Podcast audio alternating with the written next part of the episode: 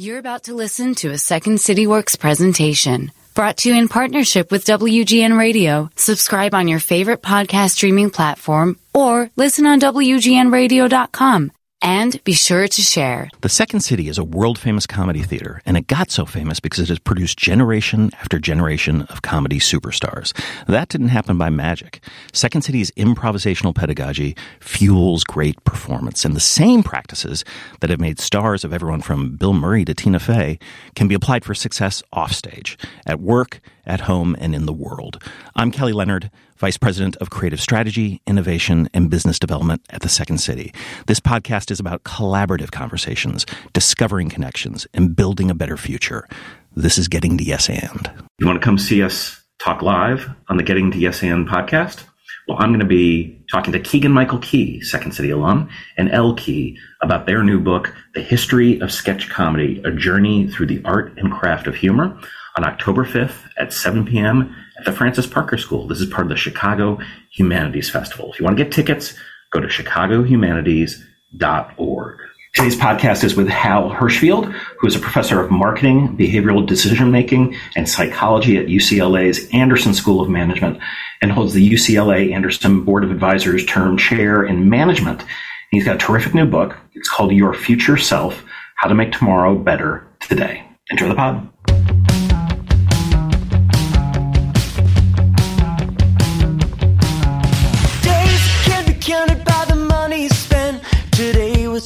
Another better left unsaid. Days that can't be counted by the time till rent. Tomorrow's just another like the one that comes next. The corner of the highway that leads to the job at the desk by the boss with the elegant watch. The tick of the clock and the tick of the clock mark the moments till the ticking stops. Hal Hershfield, welcome to the show. Hey, thanks, Kelly. Happy to be here. In the introduction to your new book, you describe a scenario from a novella by Ted Chiang. Can you actually tell us that scenario and how it relates to the theme of your book? yeah. I mean, it's this fantastic sci fi uh, little little short story. And just to be totally clear, my book is not sci-fi. Um, no. this, despite my next door neighbor asking me if that was the case, and I was like, I think you don't know uh, what I do. Mm-hmm. Um, and and in that particular short story, there is um, this you know merchant, and there's an alchemist, and the um, the alchemist basically uh, is going to this little merchant store and. And the merchant basically gives him an opportunity to walk through a gate um, and essentially step forward in time uh, and meet his future self. And and and I won't give away m- much more than that, but it presents these really interesting questions of what would you want to know, like if you were to walk through such a gate. Um, you know, would you what sort of questions would you ask your future self like would you change anything about the way that you live in the present and and maybe the flip side is like what what questions wouldn't you ask? What would you want to leave mm-hmm. to be mm-hmm. surprised about? Which I thought was a fascinating sort of angle there. And so much of my research, so much of the, the book itself is all about the ways that we can get to know and get to shape our future selves, even even under the sort of you know knowledge that it's it's it's very hard to get to know that person and um and yet we we can do some things now to shape their outcomes and their well-being so I'm curious, before, how would you personally have answered that question? Would you have gone to that future yeah. portal always, or is that something that's evolved over time? So I probably, I probably would have, and I feel like my knee jerk is still to say yes, I definitely would. Um, but now, you know, the things I'd want to know are much more general. You know, I'd want to know, you know, am I still happy? Uh, you know, is my my spouse and my wife, you know, happy and healthy? Like, did things work out okay for my kids? Um, but you know, I say on the surface because um, I'm totally fine knowing those things, assuming that the answers are positive. well, that's because I I ain't going. I I am such a hard no on this thing. I don't know, and I I mean. Uh, I've thought about it. Like I didn't even have to think about it quickly. And of course, part, you know, in improvisation, we're so present focused. Right. Uh, my wife makes fun of me in regard to this all the time because she's like, what do, you, what do you got on for today or this week? And I'm like, I don't know. Uh, unless, unless it's like a speaking date where I know I have to wear a thing or go, I just, I don't want to know. I, I would rather walk in and have the day greet me. And, you know, I, and also the fear of like, one of those is negative and I got to come back here. And then, you know, I start getting all like Star Trek on it too. Like, am I going to upset the forces of the universe if I try to do something differently based on information I've got? Oh, hundred percent. I mean, and th- this is where this gets like trippy really fast because if you were to tell me something negative, but I could change it, but it wouldn't have an impact on the rest of the universe. Well, what does that mean? You know, and, and on and on and on. You very quickly descending into baby Hitler. very quickly.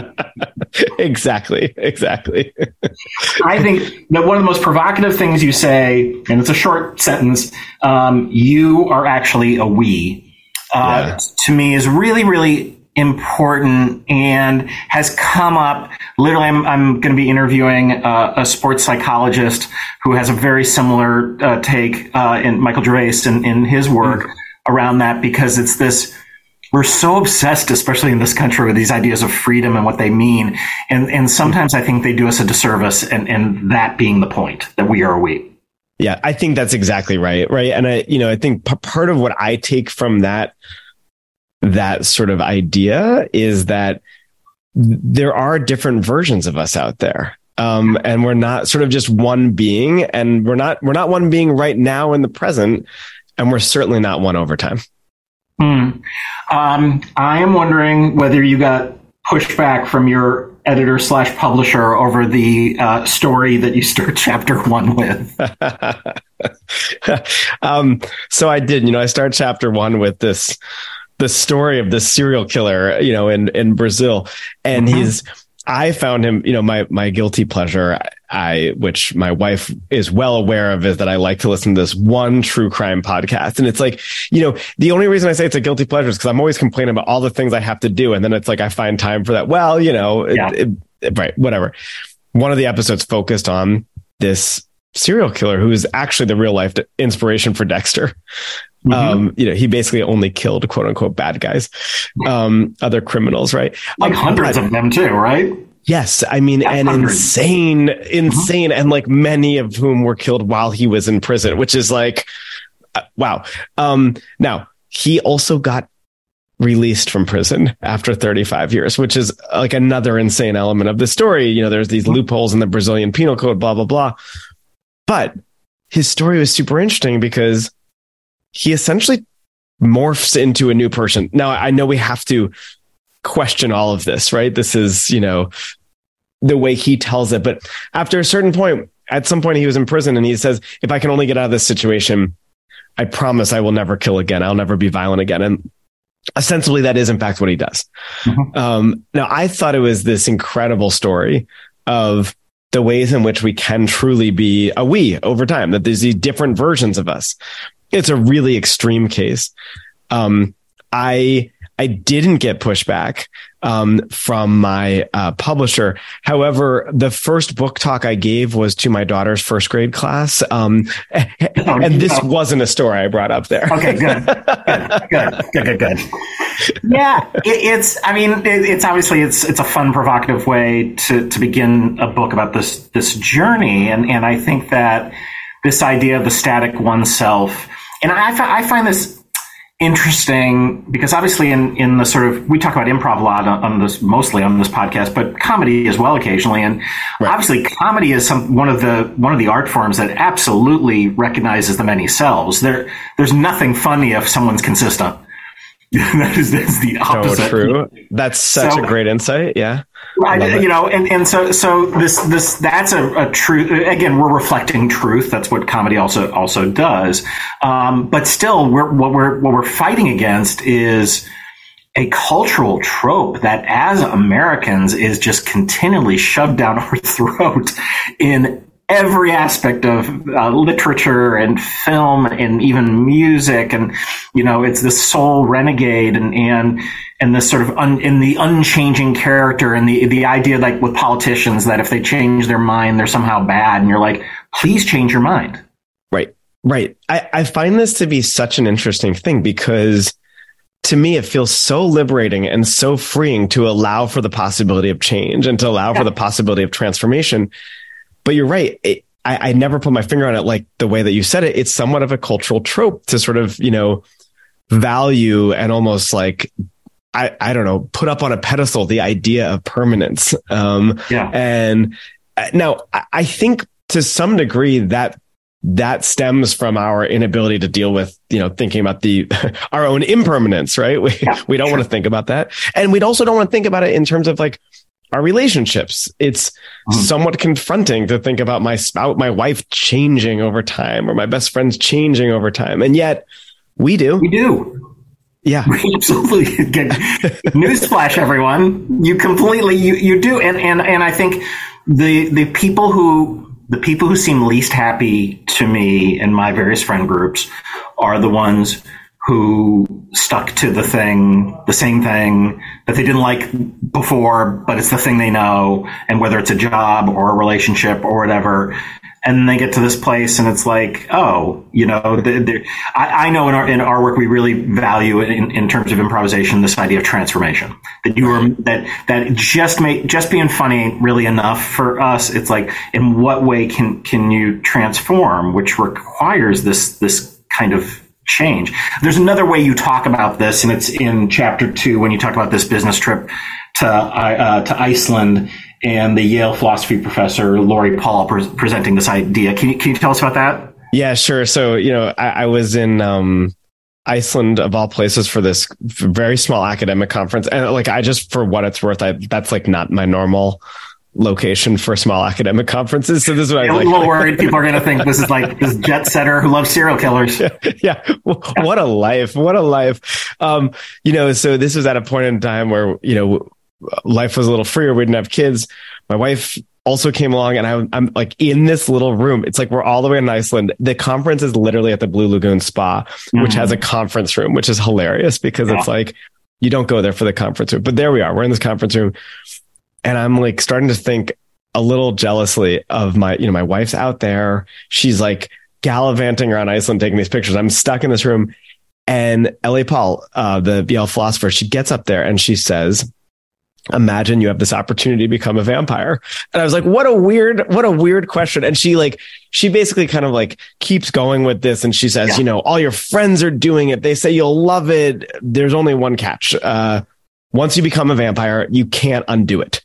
Like you can't just say like I'm I'm good now I'm going to go back. I'll take the red pill. Now I'll go back. You you're just you're that way forever. Mm-hmm. Now, th- like three days, four days before the trip, we found out that my wife was pregnant with our first kid, mm-hmm. mm-hmm. and I'm I'm like sitting there in this room I, I, definitely like run high on the anxiety spectrum anyway, but I'm like sitting there and I'm like starting to have like a massive amount of anxiety because I'm like, oh my God, like my friends are becoming parents. They're telling me it's great.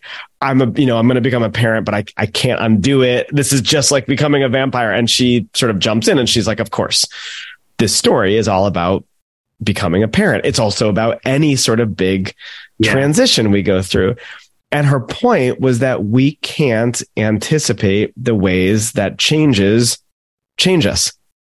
Yeah. So, you know, I can say I want to become a parent. I can say I want to move cities. I want to change careers.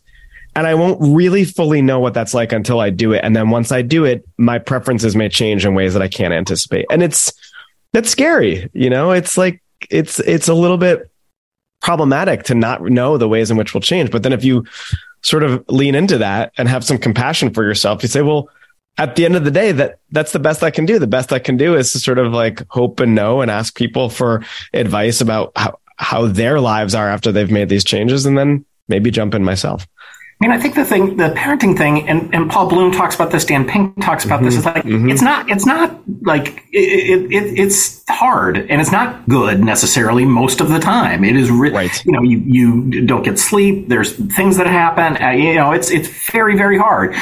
That being, that being said, I don't regret it at all. Right. I, I right. you probably don't either. But I mean, no, it, it's no. like, and this is this is again why I don't want to meet that future self because uh, because for me it's sort of like the the the discovery aspect is the joy for me, you know, or the or the the zag. You know, I thought it was going to be a zig. This ended up being a zag. Oh, that's kind of that's that that's fun. And I know for other people, they they they want it to be predictive.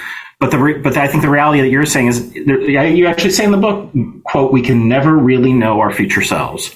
That's right. That's right. And I you know I stand by that. And well, you know, you've got me now really rethinking like whether I'd want to go through that gate. Um, You're like, should the opportunity present itself, maybe think twice. yeah, I think I think you're you're better off uh, be, being here. Um, I, I thought this this I this idea that you play with in, in chapter three is around relationships with our future selves, and I was really quite moved by um, the story of Arnie Johnson, who was diagnosed with Lou Gehrig's disease, and started writing letters. Yeah. So, what kind of letters did he start writing? So this was this was years and years ago, and he this was a man who was he was diagnosed with ALS, Lou Gehrig's disease, and he starts writing letters while he's you know sort of slowly uh, deteriorating so much so that he even starts dictating them to his nurse. Now i heard this story from his son um, mm-hmm. uh, ryan who's um, you know in his mid to late 40s now. And he was around 10 i think at the time. And you know when his father was was going through this and he said i didn't know what he was doing but i knew he was always writing letters. The day arnie dies um, ryan's the one who actually finds him and he says you know amidst all of the shock and confusion and sadness and all yeah. the things some of which are expected some of which aren't his mother hands a letter to him and the letter is from arnie from his father and it's basically a letter saying, you know, more or less here, here's here's what I want you to think about this day. Like while, while, you know, the day that I've gone, he's written the letter to be delivered the day that he dies. Yeah.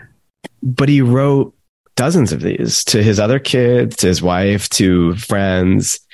And he's written the, he wrote these letters for milestones in his kid's life. So, you know, I, and I said, I just talked to Ryan, but he was, you know, when he's going to graduate college and high school and when he himself has his own first kid. And, and interestingly, he even wrote letters for milestones that would occur to his son that he hadn't yet experienced. Wow. Which is fascinating to me. Yeah. Um, I, I really was drawn to that story because I think it was suggestive of the idea that there's this, there's this version of the self that can kind of continue on um, mm-hmm. I, I, think we know this. There's nobody that's you know sort of surprised by that idea, right? That you know, right. sure, we carry memories with us, but to me, this was a really concrete example of essentially having the values and ideals of somebody um, sort of get intentionally infused, or at least you know made salient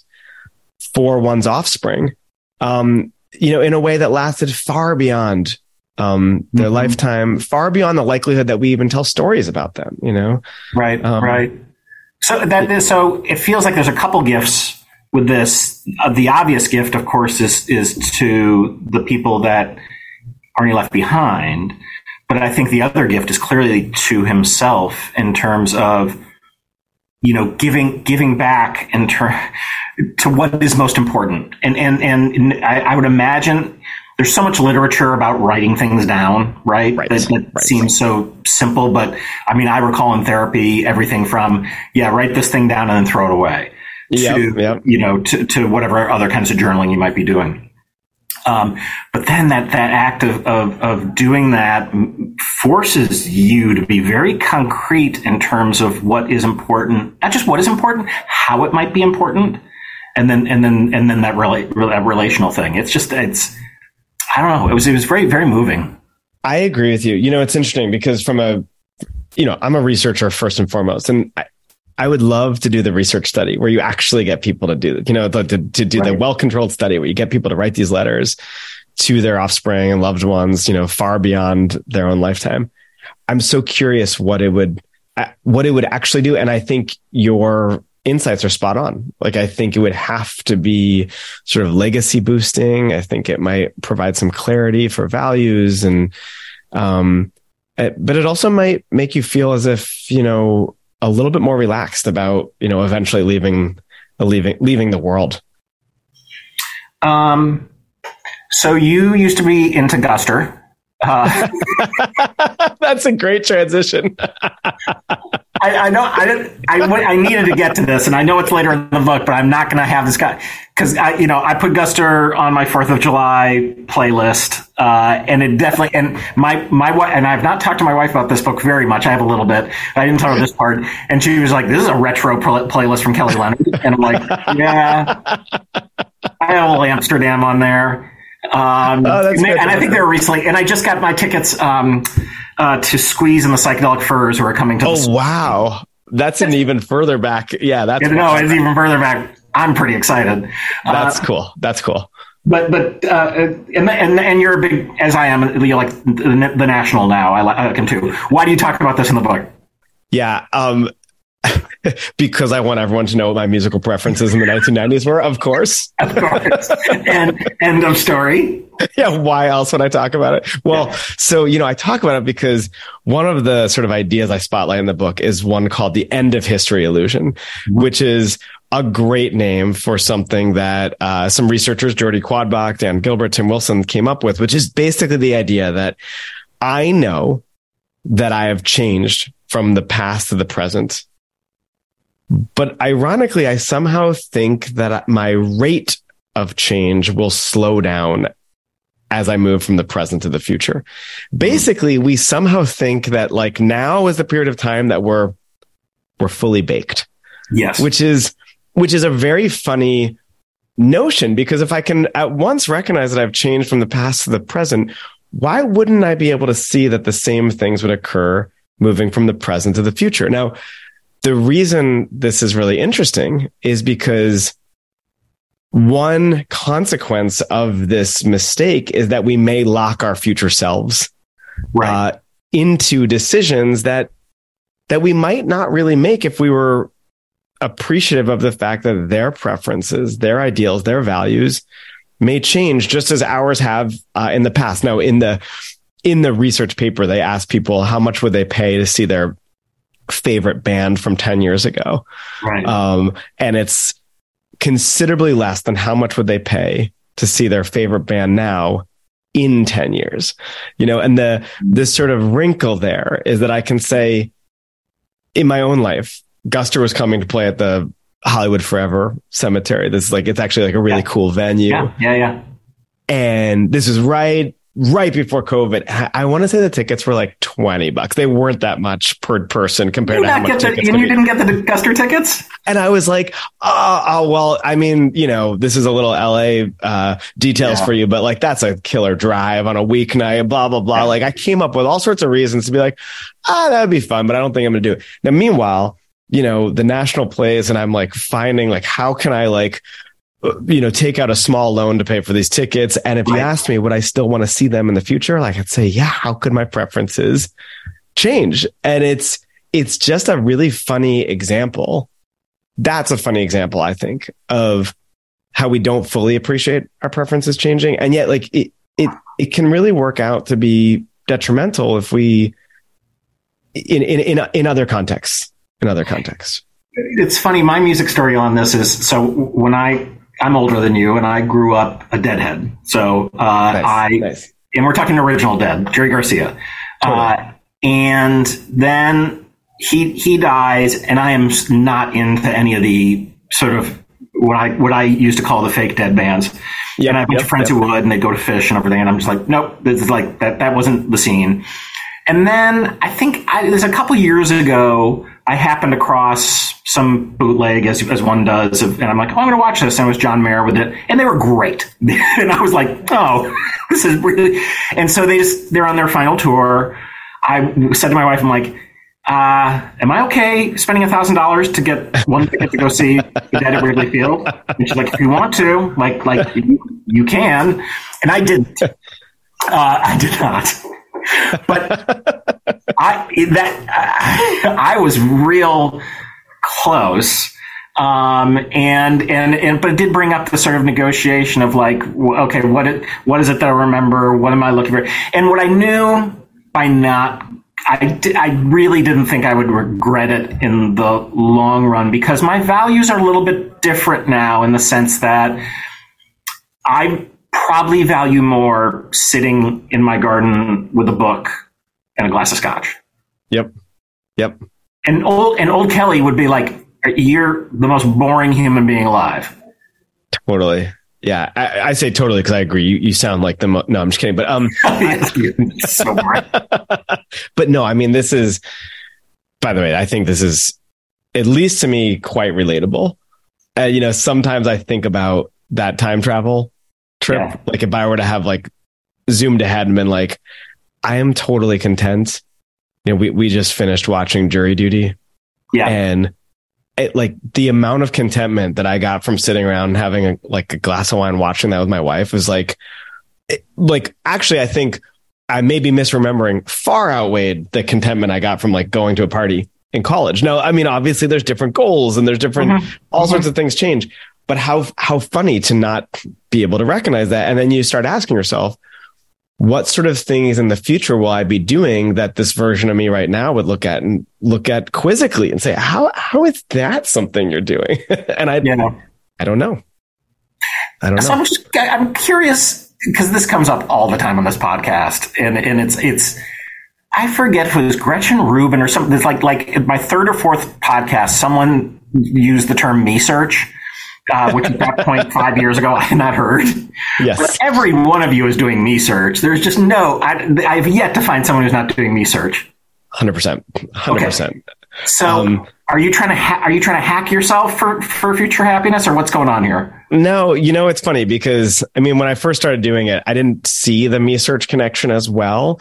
Um, but there's, you know, look, there's certain, one thing to keep in mind is that all of this stuff, there's sort of domain specificity, which is a fancy term to say, I can be future oriented in some spaces and not in other ones, you know? And so in, you know, for me, it's like, look, I'm, I, I've thought about this stuff. I take care of, you know, my, I, I take care of our finances and, you know, my health and this sort of stuff. But then like with relationships, Mhm. this is where I think, you know, not to get like too personal, but sometimes, sometimes I really overvalue the present. And what I mean by that is like, I'm pretty conflict averse. You know, I like, I, and, and I, you know, I try to avoid a conflict and I wait and wait. And it's like, that's a real version of prioritizing my comfort in the present and, you know, Mhm. really sort of devaluing like the eventual discomfort I'll feel in the future when like I haven't taken care of something.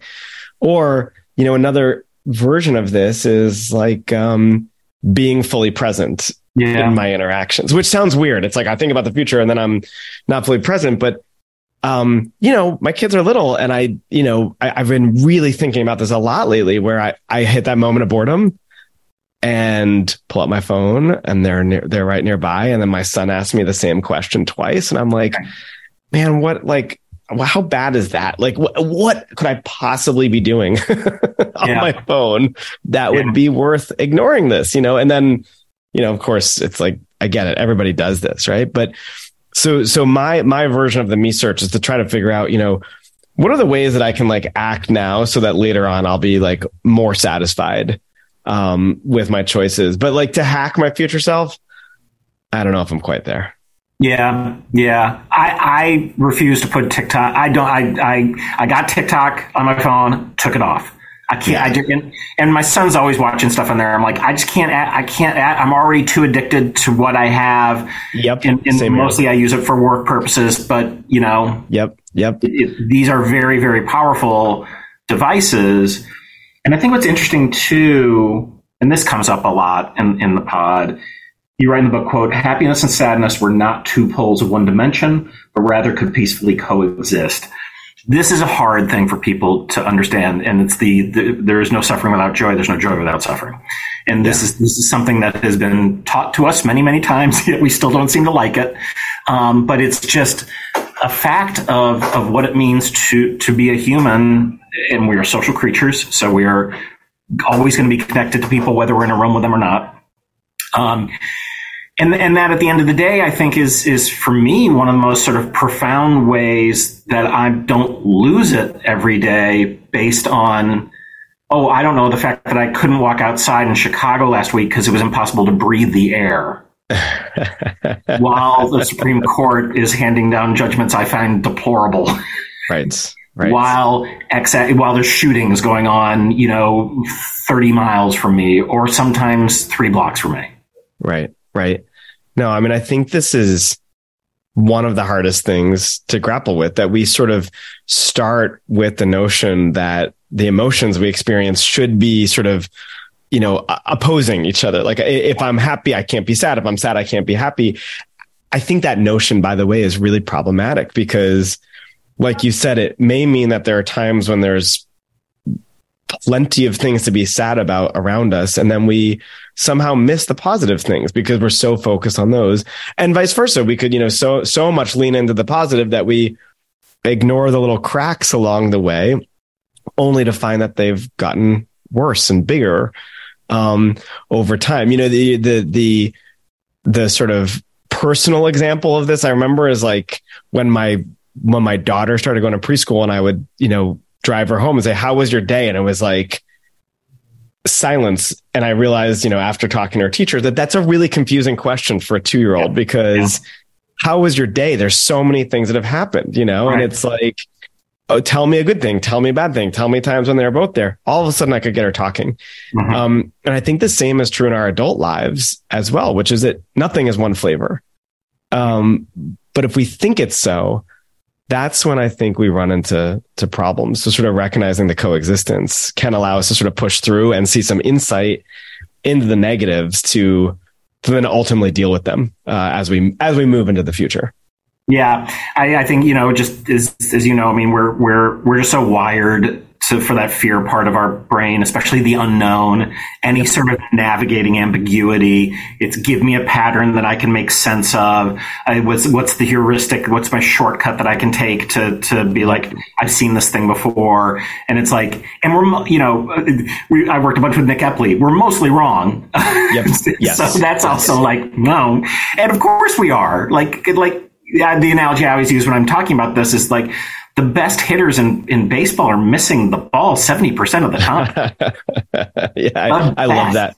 I love that. You know, it's like Hall of Fame numbers would, you know. Yeah. How many how many shots did Jordan miss? Like Right, right. Way more than he made probably. Right, right, right. It's so it's such a useful perspective to keep in mind.